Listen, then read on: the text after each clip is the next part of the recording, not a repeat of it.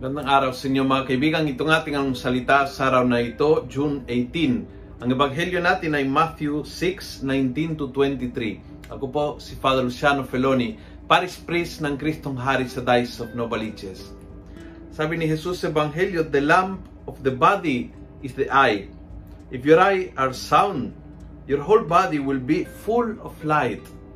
But if your eyes are diseased, your whole body will be full of darkness. Kamusta ang mga mata mo?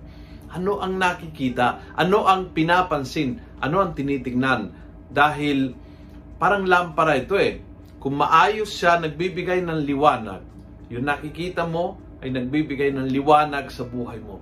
Nagbibigay ng, ng lakas, nagbibigay ng, uh, ng pananaw na nakakatulong.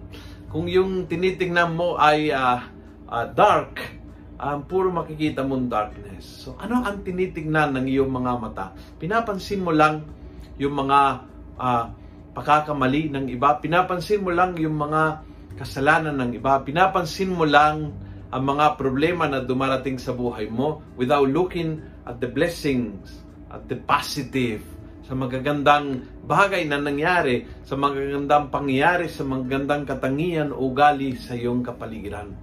Do you choose to see dark? Do you choose to see to see always sin and problema, pagkukulang, pagkakamali, napakanega? Sana punta ang iyong mga mata sa dilim mo sa liwanag kasi kung ano ang uh, tinitingnan ng iyong mga mata, yun din ay papasok daw sa kalooban. So magiging lampara ng iyong katawan, buong pakatao mo ay makakaroon ng liwanag kapag marunong kang tumingin sa maliwanag.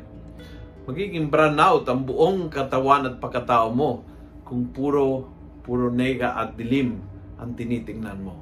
Maganda ang araw na ito para suriin ano nga ang tinitingnan ko, saan nagpunta ang aking mga mata, ano mga balita, ano ang binabasa ko, ano ang pinapansin sa nangyayari.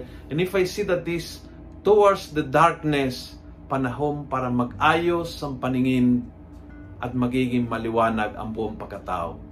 Kung nagustuhan mo ang video ito, pass it on. Punuin natin ang good news sa social media. Gawin natin viral Araw-araw ang salita ng Diyos. God bless.